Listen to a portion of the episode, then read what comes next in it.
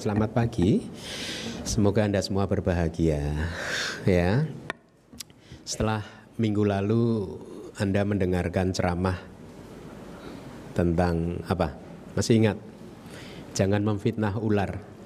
Ya. Anda yang sudah mengikuti kelas-kelas saya selama 4-5 tahun terakhir harusnya sudah mulai bisa membedakan tipe ciri karakteristik dari kelas-kelas yang kita adakan ya. Kalau yang hari Sabtu itu untuk kelas berat. kelas-kelas abidama ya. Kalau yang pariyati sasana seperti ini yang memakai apa eh, presentasi itu untuk kelas menengah kalau yang tanpa PowerPoint untuk kelas seperti yang minggu lalu untuk kelas ringan. Ciri karakteristik e, cara penyampaiannya tentu saja berbeda, tetapi tujuannya adalah sama. Tujuannya adalah memberikan Anda data-data, informasi-informasi tentang uh, kehidupan ya sehingga Anda akhirnya bisa memahami kehidupan ini dengan tepat dengan benar ya. Karena ya Pemahaman tentang kehidupan yang benar akan membuat kehidupan kita akan menjadi sangat ringan dan Anda akan semakin mudah untuk menikmati ketenangan, kedamaian dan kebahagiaan. Kualitas kehidupan Anda akan meningkat. Jadi ini rumus di dalam dhamma. Kalau anda bisa memahami kehidupan ini dengan tepat dan dengan benar, maka Anda akan bisa menikmati kehidupan ini. Ya, kebahagiaan Anda akan terus meningkat.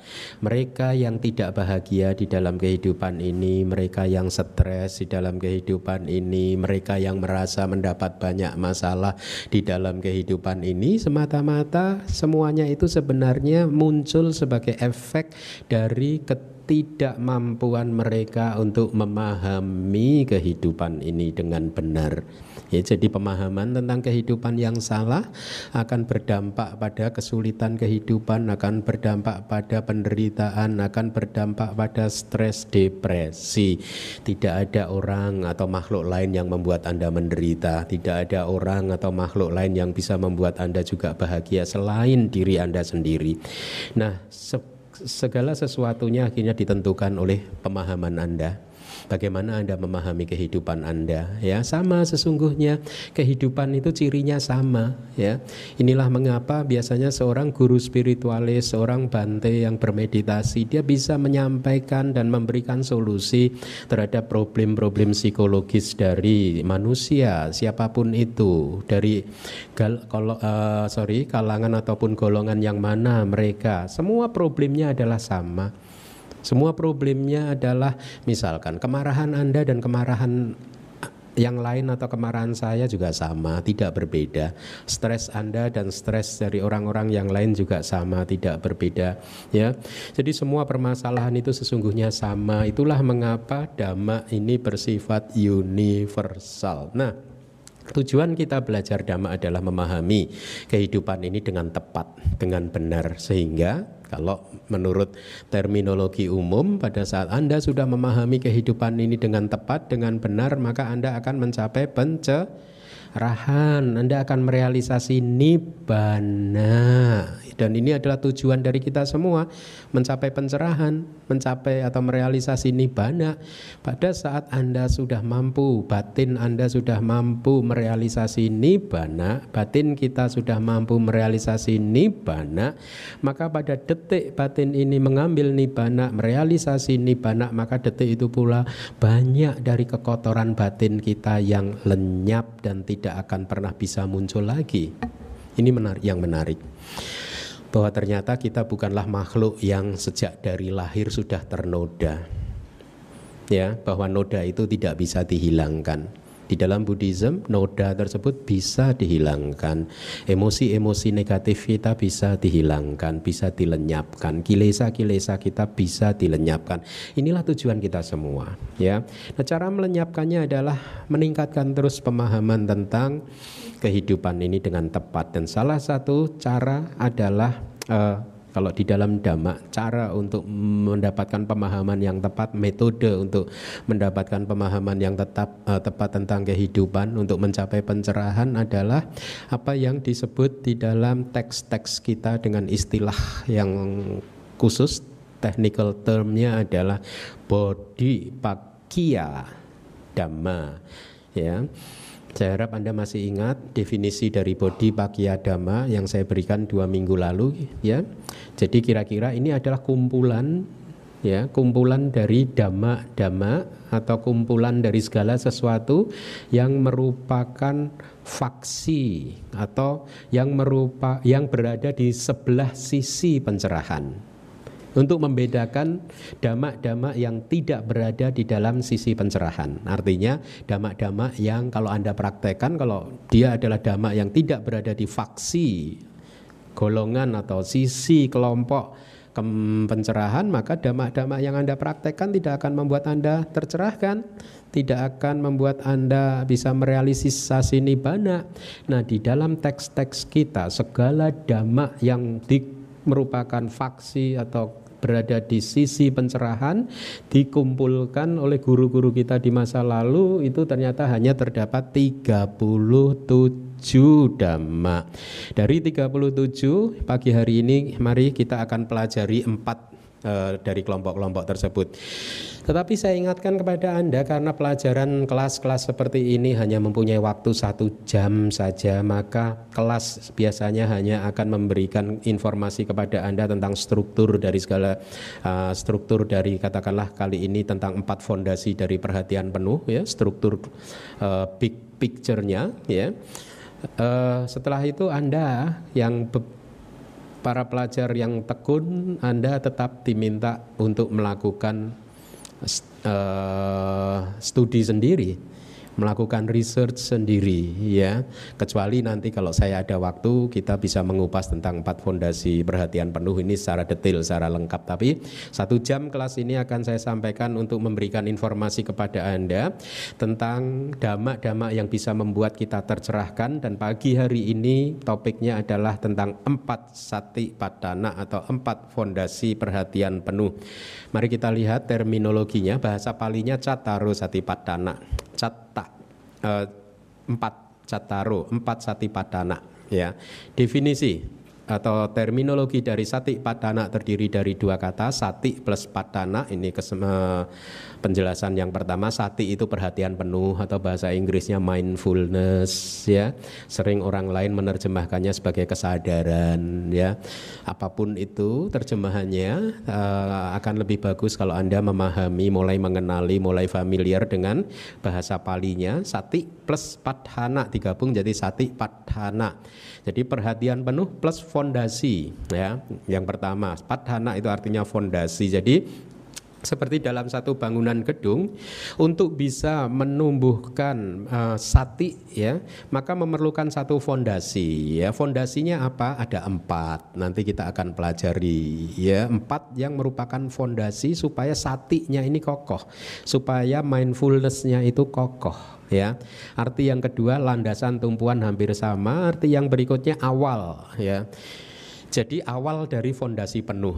Artinya kalau kita ingin mengembangkan eh, apa eh, perhatian penuh ya, maka ada titik awal. Ibaratnya seseorang yang mau melakukan perjalanan jauh, ada titik awal keberangkatannya. Nah, titik awal keberangkatan di dalam perjalanan untuk mengembangkan perhatian penuh itu ada empat yang nanti hari ini kita akan kupas ya. Arti yang lain menegakkan. Jadi menegakkan perhatian penuh, menegakkan mindfulness, menegakkan apa uh, sati ya supaya perhatian penuh kita kokoh. Pada saat sekarang ini perhatian penuh kita belum tegak. Oleh karena itu batin tidak bisa melihat objeknya dengan jelas. Ya, seperti ibaratnya seseorang yang memakai apa eh, teropong tetapi tidak fokus ya ini kira-kira suasana uh, mindfulness kita, sati kita pada saat kita tidak berlatih meditasi ya, tidak begitu fokus, blur ya. Kalau nanti Anda berlatih meditasi dengan mengambil objek empat sati padana ini maka sati akan terus ditumbuh kembangkan, dipertajam sehingga bisa fokus pada objek ya. Nah, menegakkan sehingga dengan empat objek tersebut sati atau mindfulnessnya akan tegak itu arti yang pertama jadi saya ambil saya simpulkan sati padana adalah fondasi untuk perhatian penuh ya jadi kalau anda ingin memperkuat perhatian penuh Anda, mindfulness Anda, sati Anda, Anda memerlukan fondasi-fondasi yang jumlahnya menurut ajaran Buddha ada empat. Arti yang kedua adalah sati plus upadhana, bukan sati plus padhana tapi sati plus upadhana. Sati adalah mindfulness, upadhana adalah pelayanan ya.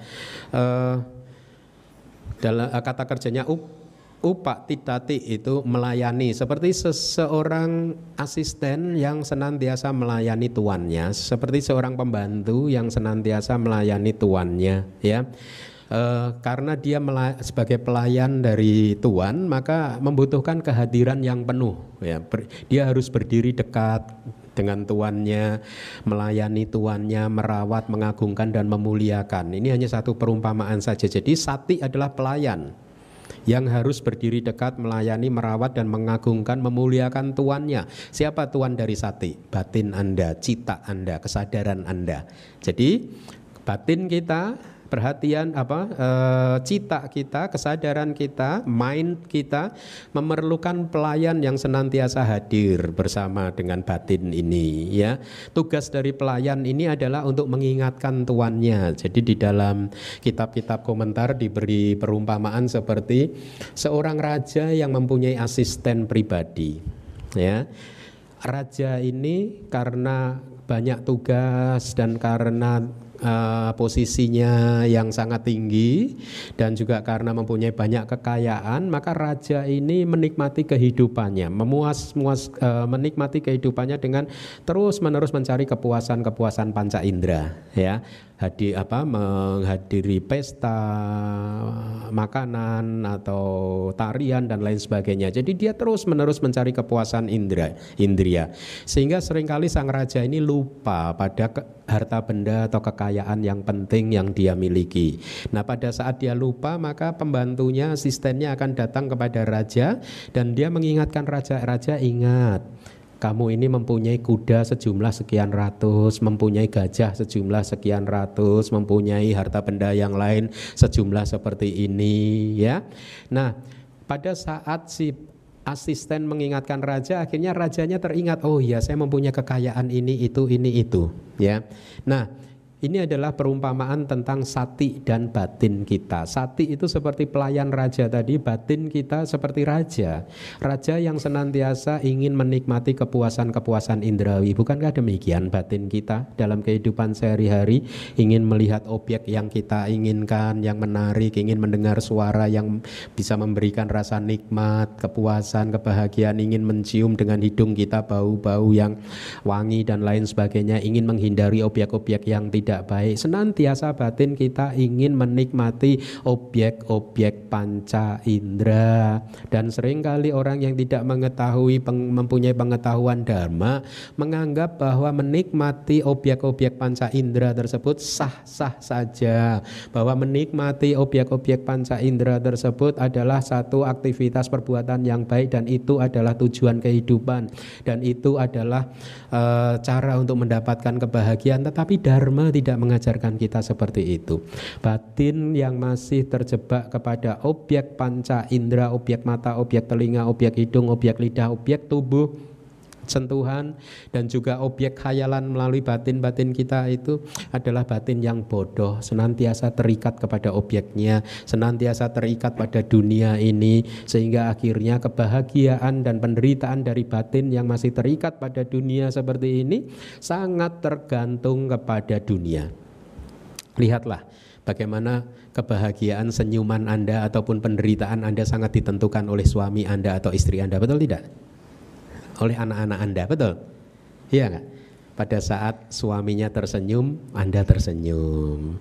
Pada saat suaminya sedang melotot, Anda stres. Lihat, Anda memberikan remote control kehidupan Anda kepada suami atau istri Anda. Ya, jadi suami Anda tinggal pencet remote controlnya, itu Anda tersenyum sendiri. Kemudian dipencet remote control yang lain, Anda stres menangis. Lihat, kenapa Anda menyerahkan kehidupan Anda kepada orang lain? Kenapa Anda membiarkan orang lain mengendalikan kehidupan Anda? Hal ini terjadi karena belum batin yang seperti ini belum mempunyai pemahaman yang tepat tentang kehidupan ini, ya. Nah, karena banyak yang harus kita bahas, maka kita harus kembali lagi ke laptop ya. Jadi sati itu pelayan batin ya. Pada saat batin sedang menikmati kepuasan-kepuasan panca indera, maka sati akan mengingatkan batin kita, "Hei, batin, jangan menikmati objek-objek panca indera. Uh, amatilah nafas kamu, amatilah perasaan, amatilah pikiran, amatilah damak-damak ini. Jadi sati mengingatkan batin seperti pelayan mengingatkan raja tentang harta kekayaannya. Si sati mengingatkan batin supaya si batin ini tahu apa yang harus dilakukan dan apa yang tidak harus dilakukan. Pada saat Anda ingin berbuat kebajikan seperti berdana, maka pada saat itu sati Anda sedang mengingatkan Anda mengingatkan Anda untuk berbuat kebajikan. Pada saat tiba-tiba batin Anda ingin, ah saya ingin bertemu dengan Bante Keminda untuk mendengarkan dhamma. Nah pada saat itu sesungguhnya pelayan raja, sati yang melayani batin Anda sedang mengingatkan, hei raja kamu punya kuda sejumlah 500 loh. Paham ya? Jadi sati mengingatkan Anda terus untuk berbuat baik, untuk menghindari perbuatan jahat, seperti tugas seorang asisten yang senantiasa mengingatkan raja. Nah, pada saat si asisten raja sudah mengingatkan rajanya, kemudian asisten tersebut pergi meninggalkan raja, akhirnya raja lupa lagi menikmati lagi kebahagiaan, kepuasan, kepuasan panca indera, ya. Sama dengan sati. Pada saat batin kita ini tidak disertai dengan sati, pada saat perhatian penuh tidak hadir merawat atau melayani batin kita, maka batin kita, batin Anda akan terjebak lagi kepada kepuasan-kepuasan panca indera dan Anda akan menderita lagi karena Anda terkelabui oleh kebodohan atau yang disebut moha, oleh delusi, berkhayal bahwa dunia ini bisa memberikan kebahagiaan yang selama-lamanya. Nah, jadi dengan demikian sati patana itu bisa dimaknai sebagai kehadiran dari perhatian penuh di dalam setiap saatnya tetapi kalau batin ini belum terlatih, satinya itu muncul lenyap, ya muncul lima menit, lenyapnya lima jam. Ya, nanti muncul lagi 10 menit, setelah itu lenyapnya 10 jam. Kita kan seperti itu kan. Orang yang terlatih keadaannya berbalik. Satinya muncul 5 jam, lenyap secara 5 menit muncul 10 jam lenyap secara 10 menit. Nah, kita harus mengembangkan sati supaya bisa senantiasa hadir bersama dengan batin kita di setiap saat. Itulah mengapa Anda sering mendengar kalau Anda sedang berlatih meditasi Anda diminta untuk mengembangkan present moment awareness, kesadaran tentang present moment. Paham ya sekarang ya? Itulah sati. Itulah inti dari satipatthana ya dari empat fondasi dari perhatian penuh. Jadi empat satipatthana juga disebut sebagai padang rumput untuk sati atau sati gojarak bahasa palinya. Jadi ibaratnya lembu itu kan mempunyai padang rumput di mana di padang rumput tersebut lembu atau kerbau bisa mencari makan kan, bisa merumput di sana ya. Ya.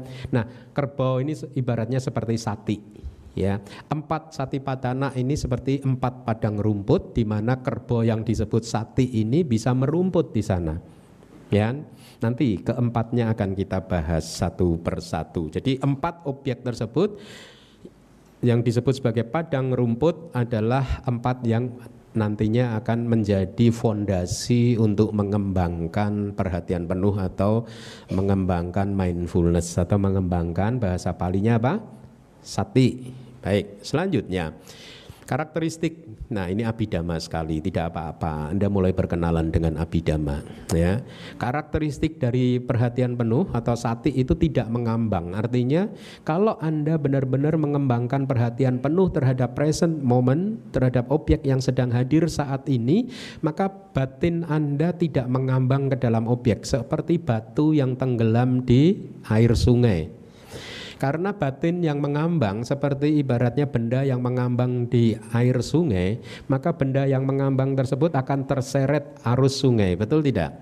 Sama dengan batin kita yang hanya menangkap objek secara superficial, hanya mengambang di permukaan, batin yang seperti ini akan terseret, terseret oleh arus kekotoran batin akan terseret oleh keserakahan, akan terseret oleh kebencian, akan terseret oleh semua kekotoran batin yang lain. Supaya tidak terseret, maka sati harus membantu supaya batin ini tenggelam bersama dengan objek sehingga dia tidak terseret oleh objek panca indera. Artinya apa? Dunia sudah tidak bisa mengendalikan kita lagi. Dunia mau tersenyum, kita tetap bahagia. Dunia mau melotot pada kita, kita pun tetap bahagia. Ya, apa pun dunia memperlakukan kita, kita tetap saja penuh cinta kasih, kewelas asian, memaafkan, ya, dan seterusnya. Uh, itu karakteristiknya tidak mengambang. Yang kedua adalah sifat atau karakteristiknya itu pandai, ya. Kalau Anda mengembangkan perhatian penuh maka batin Anda pandai. Karena apa? Perhatian penuh atau sati itu adalah satu energi mental yang bertanggung jawab pada pertumbuhan memori Anda, kekuatan memori Anda. Kalau Anda mampu mengingat-ingat ya sesuatu yang baik tentu saja ya. Itu semuanya itu muncul karena sati Anda kuat. Oleh karena itu biasanya seorang yang meditasinya bagus, dia memorinya bagus. Memori ya.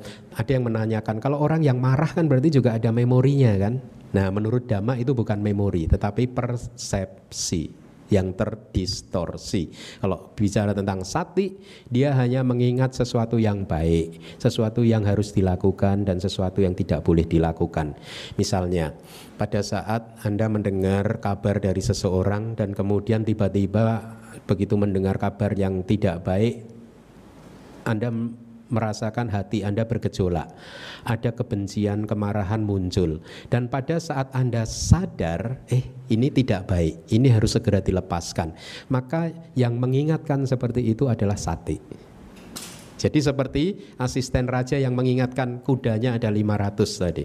Jadi sati mengingatkan kita, batin kita tentang sesuatu yang harus kita kerjakan dan tentang sesuatu yang tidak boleh kita kerjakan. Itu ciri karakteristik dari sati yang disebut upagan hana lakana kepandaian sifatnya pandai. Ya seseorang yang meditasinya bagus pasti memorinya bagus. Oleh karena itu biasanya dia mampu mengingat banyak teks-teks di dalam Tripitaka ya. Jadi dia hafal ajaran Buddha di luar kepala itu. Itu adalah karena satinya sudah berkembang. Fungsi dari sati tiada ketiadaan dari sifat pelupa ya. Jadi kita akan senantiasa ingat apa yang harus dilakukan dan apa yang tidak. Manifestasinya adalah menjaga pintu panca indera kita, ya. Ada enam pintu panca indera dijaga supaya tidak ada perampok yang masuk ke dalam panca indera kita. Ibaratnya Anda mempunyai rumah dengan enam pintu, pintu mata, pintu telinga, pintu hidung, pintu lidah, pintu tubuh, dan pintu hati. Ini adalah enam pintu, di mana ini adalah pintu batin Anda berhubungan dengan dunia luar, maka sati itu adalah se seperti satpam yang menjaga enam pintu rumah Anda yang mempersilahkan orang yang baik untuk masuk dan uh, menolak orang yang tidak baik atau perampok untuk masuk. Jadi pada saat dia tahu ada perampok, dia tolak untuk masuk. Seperti yang tadi saya ceritakan, pada saat Anda sadar Anda sedang marah, Anda langsung teringat bahwa kemarahan ini harus segera dilenyapkan, dilepaskan, let go. Yang mengingatkan itu adalah sati. Jadi sati tidak sesederhana seperti yang sering Anda dengar bahwa kalau ada objek apa pun ya cukup disadari saja ya. Atau objek yang sedang masuk ke dalam panca indera cukup disadari no. Sati juga mempunyai sifat pandai dan menjaga. Kalau objeknya itu tidak baik maka dia harus segera melenyapkannya melepaskannya ya Itulah mengapa kita membutuhkan jam terbang yang cukup untuk mem akhirnya mempunyai kemampuan untuk melepaskan hal-hal apa pun itu, dhamma apa pun itu juga. Ya. Bukan seperti uh, seperti yang biasa saya berikan di dalam ceramah-ceramah saya kerbau pada saat dia berkubang di sungai, kan sering kali kerbau yang berkubang di sungai itu kan dihinggapi oleh burung apa itu? Pelatuk burung gagak ya, apa ya? Gagak ya. Dia akan mematuk-matuk serangga atau binatang kecil di tubuhnya kan? Itu si, si kerbau itu juga penuh perhatian loh. oh iya saya digigit oleh lima ekor gagak di sana. Tapi dia diamkan saja. Apakah itu sati? Tidak. Sati mempunyai sifat menjaga dan pandai. Kalau tahu ini adalah hal yang tidak baik, yang tidak harus dikembangkan, maka dia akan mengingatkan batin untuk segera melepaskannya. Seperti seorang asisten raja tadi. Ya, seperti seorang pembantu. Atau misalkan nih, Anda yang punya toko nih ya, Anda siapa yang punya toko? wah hari Minggu ini jam 9, jam 10 saya mau ke Damawihari. Terus Anda minta satpam Anda untuk eh tolong ya toko ini dijaga ini ada enam pintu ini dijaga ini ya. Amati ya apa yang terjadi diamati gitu. Itu kan sering kali kan Uh, perintah meditasi begitu apa pun yang terjadi amati saja gitu. Nah akhirnya anda pergi mendengarkan ceramah damak dari saya di rumah anda ternyata ini maaf bukan anda lah di rumah mereka yang di sana itu ya. Terus kejadiannya seperti ini, ada perampok datang, masuk lewat pintu pertama, ya. Si satpamnya mengamati, menyadari oh ada perampok datang. Terus perampoknya mengambil harta benda di dalam rumah, si satpamnya juga mengamati dan menyadari oh dia mengambil TV. Nanti ada perampok kedua masuk di pintu yang kedua, masuk lagi, nah ini ada perampok lagi masuk ke pintu kedua, oh dia mengambil sofa dan lain sebagainya. Sehingga pada saat Anda pulang dari DBS, pulang ke rumah, kaget, loh kok toko barangnya habis, mana duitnya? Nggak ada bos duitnya. Lah tapi barangnya pada habis. Tadi ada di, pada dibawa orang loh. Bagaimana kamu kan kan saya minta kamu untuk menjaga. Saya udah jaga bos. Saya amati semua yang keluar masuk bos. Tadi yang lewat pintu satu itu orangnya tinggi besar. Dia ngangkat TV yang ini bos. Terus yang orang yang kedua orangnya agak kecil dia mengangkat sofa. Orang yang ketiga masuk pintu tiga dia angkat brankas bos. Saya tahu semua bos. Apakah itu sati anda? Hah? Membiarkan perampok-perampok untuk merampok batin Anda, merampok ketenangan, kedamaian dan kebahagiaan batin Anda tidak seperti itu. Sati bertugas sebagai penjaga sehingga batin Anda tetap murni, tetap damai dan tetap penuh kebijaksanaan. Sebab terdekat adalah persepsi. Tadi saya katakan kalau seseorang yang marah apakah dia punya sati? Tidak. Dia mempunyai persepsinya yang sudah terdistorsi. Tapi sebab terdekat yang memunculkan sati adalah persepsi yang kuat atau penerapan sati terhadap empat objek yang akan kita bahas yaitu tubuh, perasaan, kesadaran dan dhamma. Ya, jadi hendaknya dipahami seperti tugu di pintu kota yang kokoh dan tegak berhadapan-hadapan dengan objeknya atau seperti penjaga pintu yang menjaga enam pintu indrawi. Jadi saya harap Anda sudah mendapat gambaran yang agak sempurna tentang apa itu mindfulness ya. Jadi mindfulness itu apa? Apa pun yang datang ke enam pintu panca indera, uh, enam pintu indera Anda, Anda amati. Hah?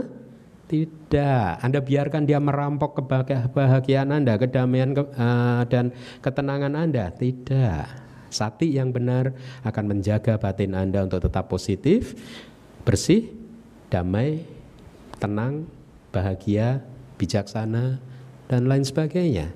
Ya dan untuk bisa mendapatkan kualitas sati yang seperti itu Buddha sudah mengajarkan ada empat objek yang bisa dijadikan sebagai fondasi untuk mindfulness kita fondasi untuk perhatian penuh kita arti dari empat sati padhana empat yang merupakan fondasi untuk uh, sati atau mindfulness. Yang pertama adalah perenungan tubuh, artinya merenungkan tubuh. Ya, jadi sati mengingatkan batin untuk mengamati fenomena yang bersifat material, fenomena yang bersifat uh, eh, non material. Sorry, no, uh, fenomena yang bersifat material seperti tubuh atau seperti kalau di seksi yang pertama di dalam sati patana itu tentang anapanasati. Tentang mengamati nafas masuk dan nafas keluar Anda. Karena nafas itu juga termasuk bagian dari tubuh. Jadi dalam sati patana itu disebutkan Ewang me sutang ekang sama yang bakawa guru suwiharati kama sadamang nama nang nigamo. Jadi pada suatu hari demikianlah yang saya dengar pada suatu hari sang bagawa ya, eh, sedang tinggal berdiam di antara para guru di negara guru di antara warga guru ya itu nama satu negara di desa yang disebut Kama Sadamang ya uh, itu apa kota pasar gitu. Kama Sadamang nama kotanya itu. Kama Sadamang Nigamo Tatrako Bagawa Biku Amantesi Bigawoti. Di sana Bagawa e, menyapa para biku ya. Wahai para biku itu disapa oleh Buddha. Kemudian badan teti te biku bagawato paca sosung para biku menjawab badanta yang mulia gitu. Menjawab kepada Buddha ya. Baca sosung kemudian bagawa eta dawoca dan kemudian bagawa berkata demikian eka yano ayang pikawe mago satanang wisudia wahai para biku eka yano ayang pikawe ekayano ayang bikawe mago satanang wisudia. Inilah jalan lurus. Jalan lurus yang bis untuk uh, satanang wisudia, untuk pemurnian makhluk hidup, untuk membuat kita tercerahkan. Jadi empat satipatthana ini jalan lurus. Jalan lurus sudah tidak ada belokan lagi. Kalau Anda berlatih empat satipatthana itu ibaratnya Anda sudah berada di jalan lurus, sudah tidak belok ke kiri, belok ke kanan lagi sehingga kalau Anda sudah bayangkan Anda berada di jalan yang lurus dan Anda sudah menghadap ke arah yang benar, maka setiap langkah yang Anda ambil akan membawa Anda dekat kepada tujuannya. Benar benar tidak? Dengan melatih empat satipatthana ini Anda sudah melatih untuk berada di dalam jalan yang lurus. Eka yano yang bikawe magosatanang wisudia soka paridewanang sama tiga maya. Jalan lurus ini kalau anda latih ini akan bisa uh, menghindarkan kita dari soka paridewa da dari kesedihan, ratap tangis dan seterusnya. Ya nanti kita akan bahas. Uh, jadi ini sangat menarik sekali. Sati padhana itu adalah fondasi untuk melatih mindfulness kita yang menjadi objek dari mindfulness kita untuk bisa membuat kita tercerahkan. Kalau Anda ingin tercerahkan, Anda e, bisa melatih meditasi ini. Jadi kembali lagi Sati adalah pelayan yang senantiasa hadir untuk mengingatkan batin, untuk mengamati dan merealisasi karakteristik tubuh, karakteristik perasaan, karakteristik batin, dan karakteristik dari dhamma melalui empat perenungan tadi. Karakteristiknya apa sih? Karakteristiknya sama, yaitu anicca, duga, dan anatta, ketidakkekalan, penderitaan, dan tanpa roh tanpa diri. Segala sesuatu hanyalah fenomena yang berkondisi muncul dan kemudian lenyap, tidak kekal. Jadi kembali lagi sati adalah cirinya adalah kehadiran batin sebagai seorang pelayan, kehadiran untuk melayani batin setiap saatnya. Sati juga juga mampu mengingat mana yang baik dan mana yang tidak baik. Kalau batin Anda sedang marah, sati akan mengingatkan Anda, "Eh, jangan marah, segera lepaskan kemarahan Anda." Kalau nafsu sedang me, apa uh, membelenggu batin Anda, sati akan hadir sebagai pelayan mengingatkan Anda, "Hei, lepaskan nafsu, lepaskan emosi-emosi yang negatif." gitu. Nah, itu adalah sati. Saya ambilkan dari kitab Netik Pakarana para eh, halaman 83 sampai 84. Kaye kaya nupasi wiharanto asube subanti wipala sang pajahati. Seseorang yang berdiam mengamati tubuh di dalam tubuh, dia meninggalkan distorsi tentang sesuatu yang indah di dalam yang tidak indah. Saat ini kita masih menganggap tubuh kita indah ya. Siapa yang perginya pergi ke fitness terus tiap minggu?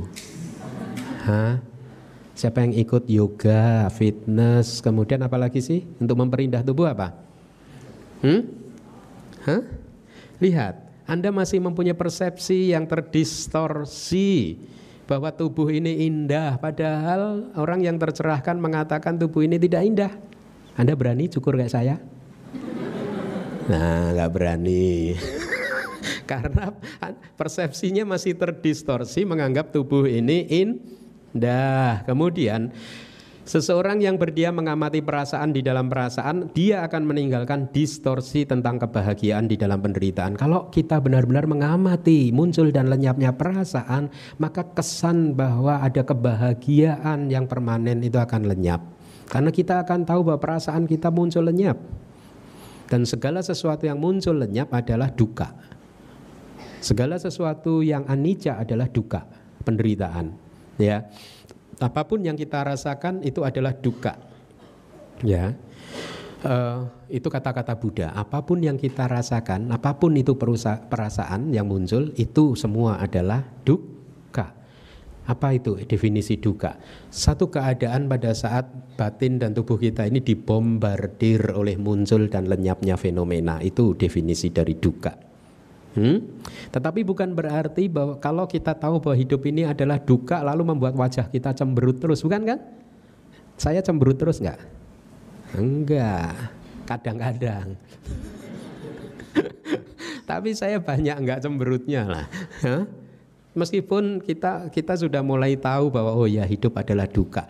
Yang menarik itu pada saat pemahaman yang benar itu muncul dan Anda tahu bahwa kehidupan ini adalah duka, eh ternyata Anda malah makin bahagia loh. Hah? Jadi ini apa? Kontradiksi di dalam apa? Uh, kehidupan ini. Pemahaman Anda tentang duka malah akan membuat Anda bahagia. Tapi pemahaman Anda tentang kebahagiaan akan membuat Anda duka. Jadi lebih baik kita memahami antisipatif. Oh ya, hidup ini duka.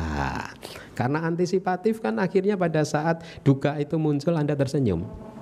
Pada saat Anda sudah antisipatif, oh suami atau istri saya ini masih putu jana, dia satu saat pasti akan cemberut. Nah, Anda udah antisipasi dulu, dia lagi tersenyum, pada saat dia tersenyum Anda melihatnya dia sebentar lagi cemberut.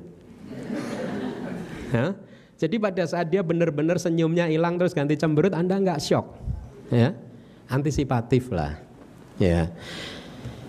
Kemudian cita-cita nupasi itu uh, objek yang keempat. Uh, seseorang yang berdiam mengamati batin atau mind kesadaran di dalam batin, dia akan meninggalkan distorsi tentang kekekalan di dalam ketidakkekalan. Artinya Seseorang, kalau Anda benar-benar mengamati batin Anda, maka Anda akan melihat bahwa segala sesuatu itu anicca, tidak kekal. Nah ini yang saya sampaikan ini bukanlah teori ajaran yang akan membuat Anda stres. Sebaliknya ini adalah teori atau dhamma yang kalau kita praktekkan akan membuat kita mampu meningkatkan kualitas kehidupan kita kita menjadi orang yang penuh cinta kasih, penuh kewelasasian, makin sabar, kilesa-kilesa mulai jarang muncul. Kalaupun kilesa tersebut muncul, durasinya sudah semakin pendek, kehidupan menjadi semakin ringan. Ini semua adalah dampak dari mereka yang benar-benar paham dharma dan juga berlatih dhamma. Ya. Yang keempat, seseorang yang berdiam mengamati dhamma di dalam dhamma akan meninggalkan distorsi tentang adanya roh yang kekal, diri yang kekal di dalam tanpa diri. Jadi dia akan mulai melihat bahwa segala sesuatu ternyata kosong, tidak ada wujud yang kekal, tidak ada roh, tidak ada aku, tidak ada diri, ya.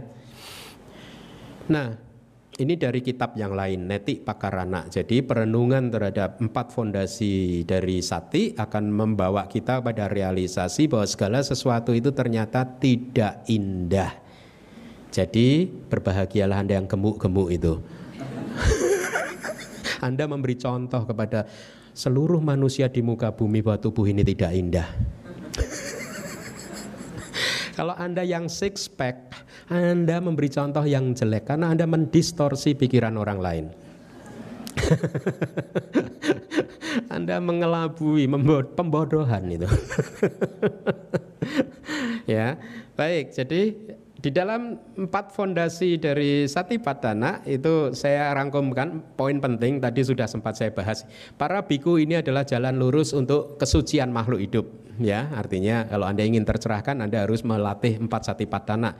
Kemudian untuk mengatasi kesedihan dan ratap tangis, so bari dewanang sama tiga maya. Yang berikutnya adalah duka domana sanang atangga maya untuk kelenyapan duka dan domanasa, untuk kelenyapan rasa sakit tubuh dan rasa sakit di pikiran. Yang berikutnya adalah bahasa palingnya nyayasa adigamaya untuk mencapai jalan atau metode yang benar ya atau jalan mulia berunsur delapan.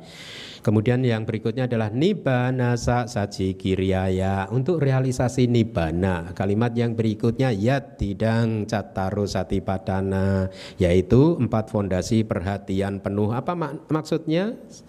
Di dalam kitab-kitab kita ini saya rangkumkan untuk kesucian makhluk hidup artinya untuk membersihkan kita dari kotoran noda-noda nafsu kebencian dan delusi loba dosa moha. Untuk membersihkan batin kita dari kekotoran batin. Ya ini tugas yang lebih penting. Anda mandi sehari berapa kali? Dua kali? Ya mandi untuk membersihkan tubuh Anda. Anda sehari meditasi berapa kali? Meditasi untuk membersihkan batin Anda yang Anda bersihkan cuma tubuh Anda terus. Batinnya nggak dibersihkan. Hah? Makanya kode kotor-kotor hari ini gitu. Ya bersihkanlah. Kalau tubuh juga perlu dibersihkan sehari dua kali minimal kita meditasi juga sehari dua kali. Ya. Eh, kasihanlah tubuh apa batin yang ada di dalam ini kan nggak nggak kena sabun Anda. ya dibersihkan dengan meditasi untuk mengatasi kesedihan dan ratap tangis yang muncul itu karena kehilangan orang yang dicintai. Contohnya pada cara Anda boleh Google ini cerita ini sangat dramatis dan saya sangat suka. Pada cara adalah seorang perempuan yang cantik, anak orang kaya tetapi dia mencintai laki-laki yang maaf tidak mempunyai pekerjaan dari laki-laki yang miskin tapi karena cinta. Ya kan gitu. Ya. Cinta buta ya. Cinta buta ya?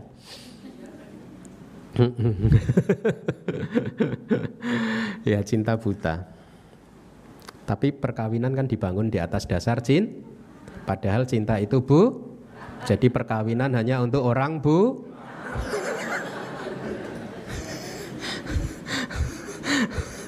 Anda lo bukan saya. Saya tahu makanya saya nggak mau. Pada cara seorang perempuan cantik anak orang kaya menikah dengan orang yang miskin. Akhirnya diusir oleh orang tuanya. Singkat cerita seperti itu. E, kemudian hidup di hutan. Pada saat melahirkan anak pertama ya hidupnya penuh dengan kesulitan. Pada saat melahirkan anak kedua hujan deras badai. Akhirnya dia minta suaminya untuk mencari daun-daunan. Ya pada saat suaminya mencari daun-daunan suaminya kegigit ular dan meninggal dunia. Mengetahui suaminya yang dicintai yang membuat dia akhirnya rela meninggalkan kekayaan orang tuanya hidup di hutan meninggal dunia dia mulai stres gitu. Ya badai hujan. Akhirnya tidak ada jalan lain dia memutuskan untuk pulang ke rumah orang tuanya. Pada saat dia memutuskan pulang ke rumah orang tuanya sungai yang memisahkan hutan dan desa orang tuanya itu banjir bandang itu arusnya deras sekali dua anaknya yang satu barusan lahir yang satu baru berumur berapa tahun akhirnya yang baru berumur beberapa tahun ditinggal di, di sisi sungai yang satu dan dia menggendong bayi yang baru lahir gitu ya untuk menyeberang menyeberangi sungai. Pada saat dia berada di tengah arus sungai deras sekali, dia melihat anaknya yang sulung ini sedang ada burung elang itu ingin memangsa anaknya. Dia berteriak-teriak begitu berteriak-teriak pada anaknya untuk hati-hati, hati-hati kira-kira untuk mengingatkan seperti itu. Tetapi anaknya yang baru berumur beberapa tahun salah duga, dikira mamahnya memanggil dia. Akhirnya anaknya nyusul mencebur ke sungai dan meninggal dunia, kan gitu kira-kira ya. Kemudian Singkat cerita anaknya yang kedua juga meninggal dunia dan dia merealisasi this is too much. Suami meninggal, anak dua-duanya juga meninggal pada satu hari yang bersamaan. Akhirnya dia pergi ke rumah, ke rumah des, uh, di rumah orang tuanya hanya untuk mendapati fakta orang tuanya semua juga sudah meninggal dunia karena rumahnya kebakaran. Nah, akhirnya dia menjadi singkat cerita menjadi gila tidak kuat menahan derita ini. Seandainya saja dia mengenal dhamma, maka dia akan mempunyai daya tahan yang lebih untuk menerima uh, sesuatu yang uh, tidak baik ini. Tapi singkat cerita ini adalah happy ending story pada cara bertemu Buddha dan akhirnya menjadi arahat. Ya, jadi Anda mempunyai contoh yang baik dengan keputusan-keputusan Anda saat ini. Tapi sayangnya Budanya udah nggak ada.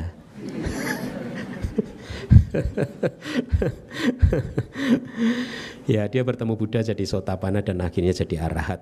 nah dengan melatih empat satipatthana akan membuat daya tahan kita berkembang dan bisa menghindari menghindarkan kita dari kesedihan dan ratap tangis ya.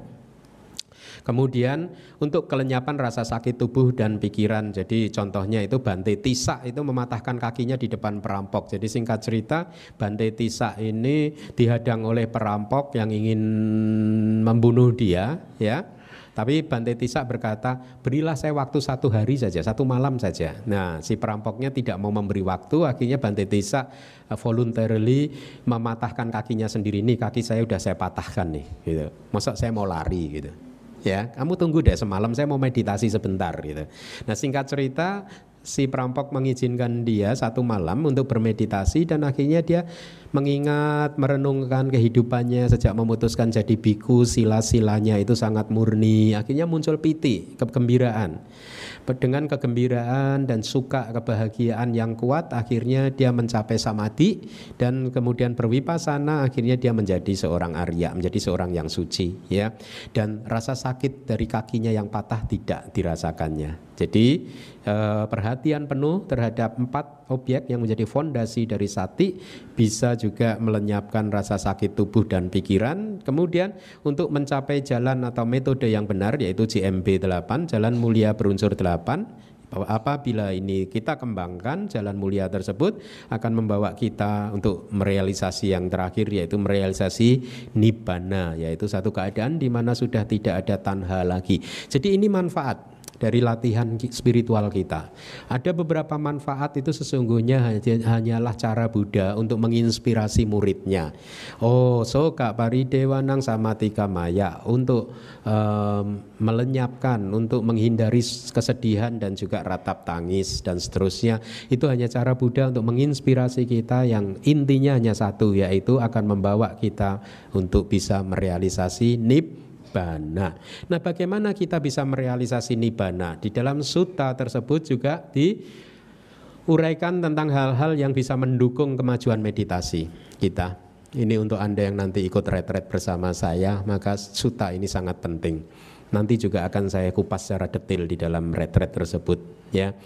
Faktor pendukung yang penting itu ada kalimat di suta tersebut anupasi. Anupasi itu sebenarnya anupasin Seseorang yang terus-menerus melihat atau seseorang batin yang terus-menerus mengamati. Ya, mengamati objek meditasinya, mengamati empat fondasi dari satipatthana tadi. Ya. Kalau Anda yang sudah berlatih meditasi anapanasati, batin Anda diminta untuk mengamati nafas masuk dan nafas keluar, berapa lama Anda mampu mengamati nafas masuk, nafas keluar?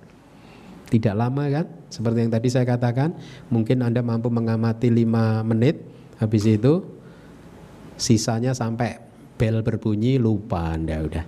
Ya, pada saat bel berbunyi, oh nibana. Nah, maka faktor pertama adalah kemampuan untuk melihat dan mengamati objek secara terus-menerus ini yang harus kita kembangkan, ya. Dan ini perlu diingatkan oleh Sati seperti asisten raja tadi mengingatkan, hei amati objeknya. Pada saat Anda tidak mengamati nafas masuk dan nafas keluar, itu artinya pikiran Anda sedang lari ke sana dan kemari, maka Sati akan hadir lagi untuk mengingatkan, hei yang harus kita amati nafas loh, bukan yang lain. Nah, itu adalah fungsi dari mindfulness atau sati atau perhatian penuh. Faktor pendukung yang kedua kata teknisnya ah tapi seseorang yang mempunyai semangat yang menggebu-gebu, gigih ini berkaitan dengan energi kita, kekuatan kita, ya. Wirindriya ini bahasa palinya, raja yang disebut wirya atau energi. Itu seperti yang dilakukan oleh Buddha. Saya akan duduk di sini dan tidak akan bangkit sebelum mencapai pencerahan meskipun daging dan darahku mengering gitu. Ya. Nanti Anda kalau bermeditasi juga boleh meniru Buddha begitu. Saya tidak akan bangkit dari sini sebelum mencapai sotapana walaupun darah uh, daging dan darahku mengering gitu ya. Nanti baru tiga menit kok lama ya. Duh salah nih saya disumpahnya saya ini. Harusnya tadi nggak usah ngomong gitu ya. Aduh. Ya. Jadi harus gigih ya semangatnya harus kuat menggebu-gebu Faktor yang berikutnya adalah sampak jana. Ini juga merupakan uh, panyindria. Tadi yang pertama juga panyindria, panya indria. Satu raja yang disebut panya, kebijaksanaan. Kebijaksanaan yang menjadi raja. Artinya kebijaksanaan menguasai aktivitas mental ya untuk mengamati tubuh, perasaan, pikiran dan dhamma sehingga kebijaksanaan merealisasi bahwa segalanya ternyata hanyalah anicca, duka dan anatta. Sati ima, sati iman. Satu kualitas ini sifat adjektif, kualitas yang penuh kewaspadaan, kualitas batin yang penuh perhatian, ya. Jadi ini adalah sati. Jadi lihat ada panya kebijaksanaan, ada wirya usaha yang gigih, semangat yang menggebu, kemudian ada sati yaitu mindfulness atau perhatian penuh. Ini yang harus kita kembangkan.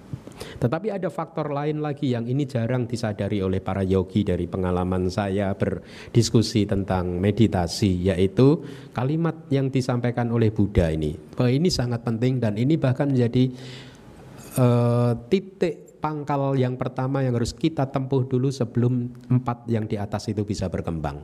Yaitu yang disebut Winaya loke abijado manasang. Jadi kita harus sudah menyingkirkan ketamaan dan rasa tidak senang di dunia lima agregat yang menjadi kemelekatan. Artinya samadhi harus dikembangkan dulu. Sebelum Anda bisa bermeditasi Anda harus mengembangkan samadhi dulu. Winaya loke abija domanasang, abija dan domanasang, ketamaan dan rasa tidak senang ini mewakili panca niwarana, lima rintangan batin yang menghambat kita untuk mencapai samadhi. Lima rintangan batin yang menghambat kita untuk melihat segala sesuatu apa adanya. Nah, kita harus mengembangkan melatih batin supaya bisa menghindari apa bisa mem, apa uh, membuat panca niwarana lima rintangan batin untuk tidak muncul terlebih dahulu baru setelah itu kita dilatih untuk mengamati tubuh perasaan pikiran atau batin dan juga dhamma. Nah, yang poin yang kelima ini yang jarang sekali dianggap penting oleh para yogi. Ya, sehingga seperti tadi eh, satpam yang menjaga enam pintu toko orang di luar sana itu ya ada perampok yang datang dia diamkan saja lima rintangan batin ini adalah perampok yang menghalangi kita untuk mencapai samadhi dan ini harus dicegah supaya tidak bisa muncul di dalam batin kita. Nah, mari kita lihat Mahasatipatana Sutanya itu sendiri. Ada empat perenungan. Yang pertama adalah perenang, perenungan tubuh. Di dalam suta itu terdapat 14 bab ya, kita tidak akan mengupas um, ke-14-nya itu. Anda bisa mencarinya sendiri di rumah ya. Tadi saya katakan tuh lihat yang pertama penuh perhatian pada saat bernafas masuk dan keluar ya atau yang kedua sadar menyadari dengan penuh pada saat kita sedang berjalan berdiri duduk dan rebahan. Kita tahu bahwa kita sedang berjalan bahwa kita sedang berdiri duduk dan rebahan. Atau yang ketiga bertindak dengan penuh kewaspadaan ketika berjalan. Sorry ke sana kemari gitu ya. Kemudian pada saat kita melihat sesuatu dan melihat ke sekeliling kita kita penuh kewaspadaan. Pada saat membungkuk dan meregangkan tubuh kita juga penuh kewaspadaan menyadari aktivitas tersebut. Pada saat membawa jubah dan mangkok makanan, kita tahu bahwa kita sedang membawa jubah dan mangkok makanan. Pada saat makan, minum kita tahu. Ya jangan jangan pada saat makan saya tahu saya sedang WhatsAppan dengan teman saya. Pada saat saya minum, saya sedang berbicara dengan saya. Pada saat minum, Anda tahu Anda sedang minum ya lakukan aktivitas itu dengan penuh perhatian. Itu yang diaj diajarkan oleh guru-guru kita. Mengunyah dan merasakan makanan kita sadar dan waspada bahwa kita sedang mengunyah dan merasakan makanan. Pada saat berjalan kita tahu kita sedang berjalan berdiri juga kita tahu dan seterusnya. Jadi ini adalah cara melatih um, untuk menumbuh kembangkan perhatian penuh kita atau mindfulness kita ya. Kemudian uh, yang lain adalah merenungkan tubuh yang penuh dengan 31 macam kotoran dan seterusnya. Nanti Anda bisa baca di di rumah ya. Kemudian ini yang penting bagian kedua kita tidak hanya merenungkan tubuh secara internal saja tetapi juga kita harus merenungkan melihat uh, fenomena tersebut secara eksternal internal dan eksternal di dalam diri kita dan juga di dalam orang lain ya sehingga kita tidak menuntut terlalu berlebihan ya Contohnya nih, kalau kita sering mengamati perasaan kita, kadang peras atau mengamati batin kita, kadang batin kita ini kan marah, jadi kita mengamati kemarahan itu internal. Tetapi kita juga harus mengamati kemarahan yang sedang muncul di orang lain, sehingga akhirnya kita bisa mendapatkan kebijaksanaan bahwa pada saat orang lain sedang marah, kita tahu bahwa dia sedang menderita, persis seperti pada saat kita sedang marah. Karena kita tahu seseorang yang sedang marah itu adalah seorang yang sedang menderita, maka persis seperti yang saya alami, maka cara terbaik yang harus kita lakukan ya kita harus membantu dia untuk bisa keluar dari kemarahan dia ya. Bukan malah membangkitkan kemarahan bukan bukan malah mengobar-ngobarkan kemarahannya gitu. Jadi dengan mengamati secara internal, secara eksternal, maka kebijaksanaan kita akan tumbuh. Nah, itu yang diajarkan oleh Buddha. Kemudian juga melihat sifat kemunculannya ya, kapan munculnya, kapan lenyapnya itu. Kemudian juga muncul dan lenyapnya ya.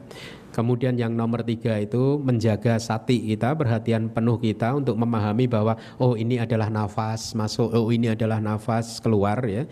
Cukup untuk mengembangkan pengetahuan dan perhatian penuh itu sendiri. Kemudian yang keempat berdiam independen tadi. Dia sudah tidak lagi dikendalikan oleh dunia. Ya, tidak memberikan remote control kehidupannya kepada orang lain. Itu artinya dia sudah independen. Ini adalah ekspresi seseorang yang sudah menjadi arahat.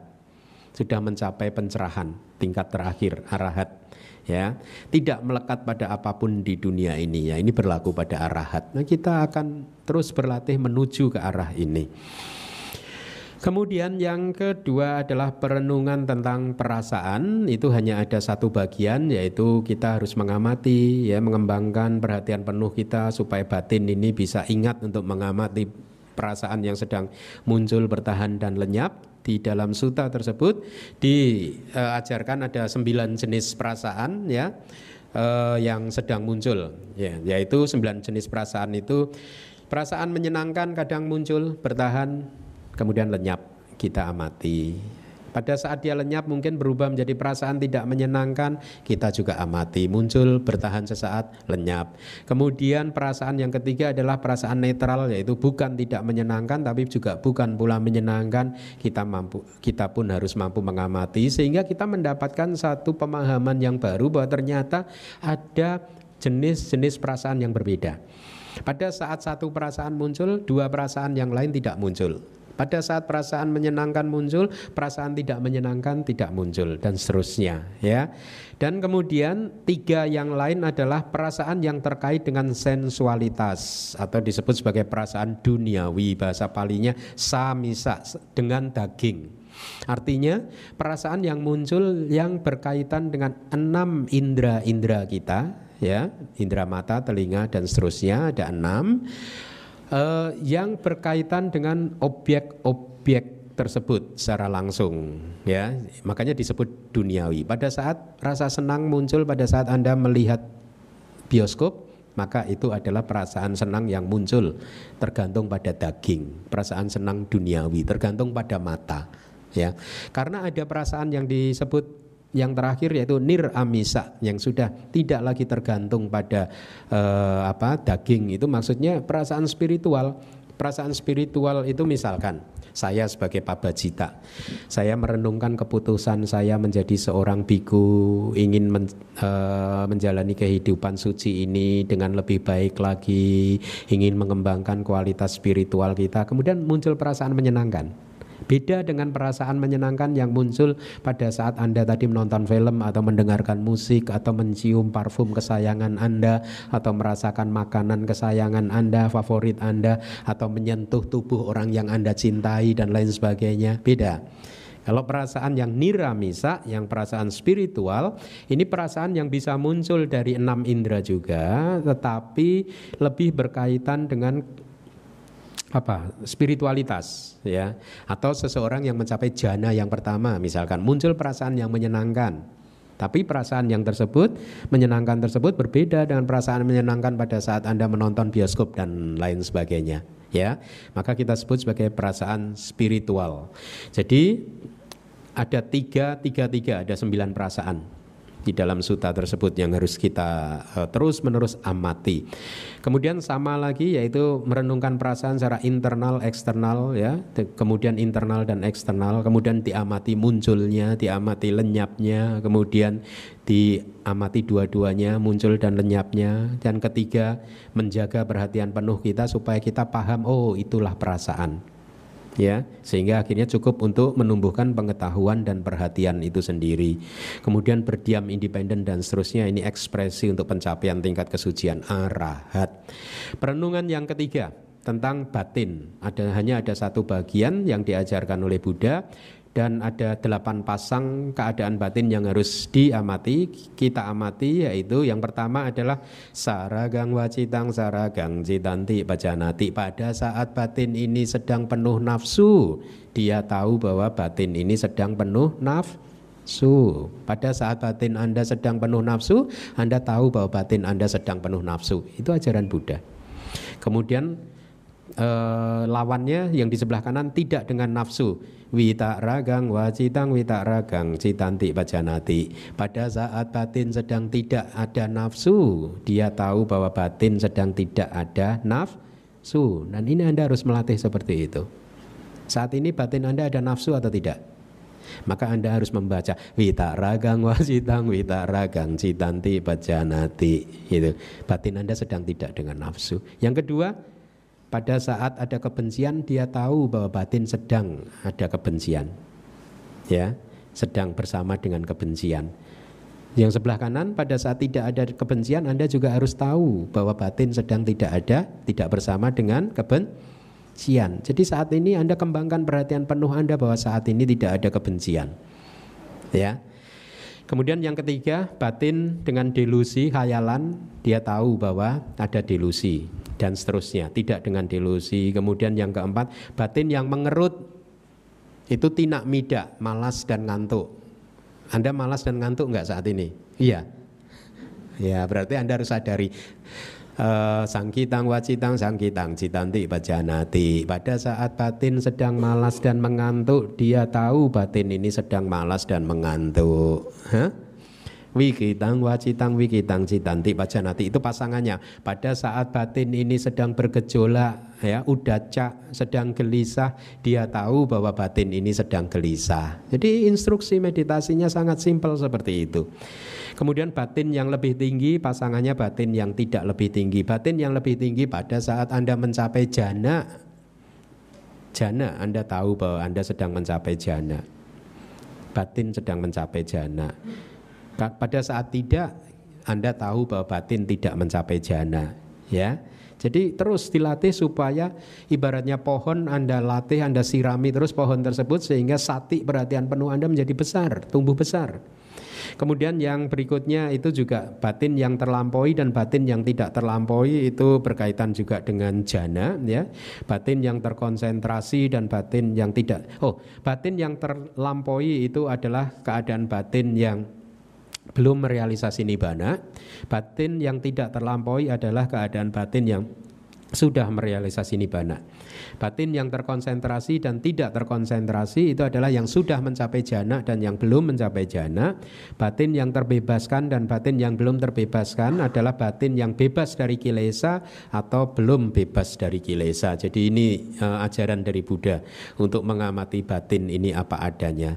Kemudian bagian yang berikutnya sama seperti tadi mengamati secara internal, eksternal, kemudian internal dan eksternal muncul, lenyap dan hmm, seterusnya ya uh, sama seperti perenungan-perenungan yang lain-lainnya.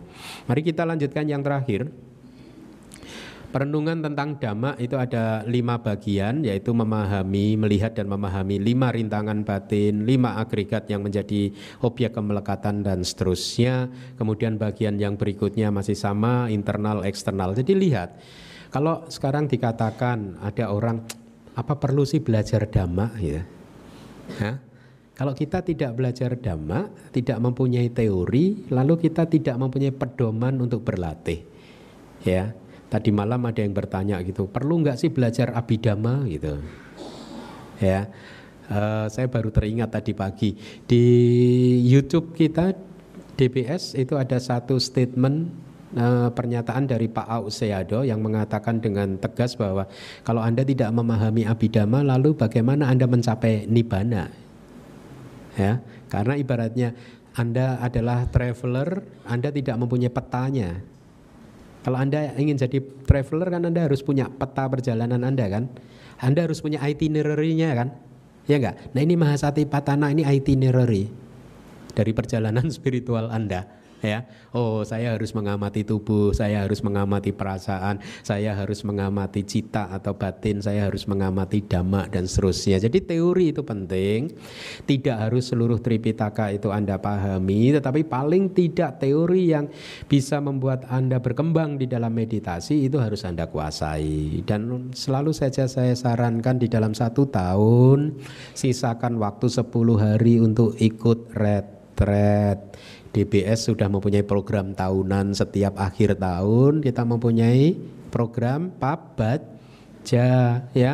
Program Pabaja ini program pertapaan. Meditasi penuh.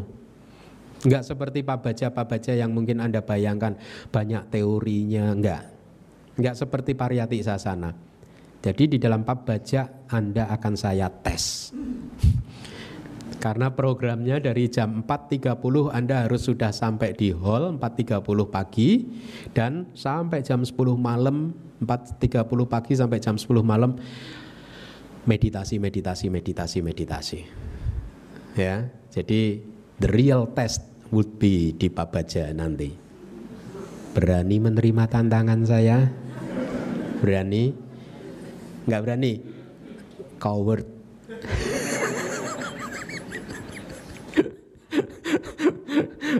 siapa siapa berani siapa nggak berani ini pendaftaran kayaknya mau ditutup hari ini loh Nanti di dalam Pak Baca selama 10 hari saya akan bimbing Anda untuk berlatih ini semua. Ya. Karena cukup waktu untuk menjelaskan ini semua. Karena setiap hari saya bisa berceramah dua kali, tiga kali, dua kali min. Ya. Dan setelah itu kita tes dengan meditasi kita. Kita akan lihat ya. Dan Program selesai tanggal 2 Januari. Nanti tanggal 3 Januari semoga Anda semua udah jadi sotapana. Satu. Karena garansi dari Buddha yang ada di sutta tersebut lihat garansinya para biku.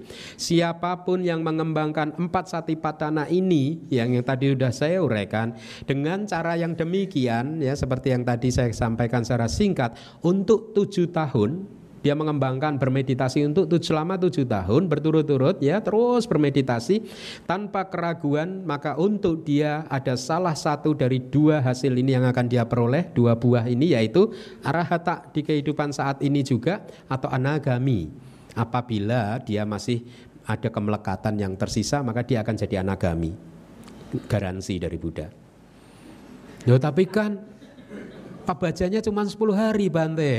Ini tujuh tahun. Jangan khawatir, Buddha tahu apa yang Anda pikirkan. Jangankan enam tahun kata Buddha.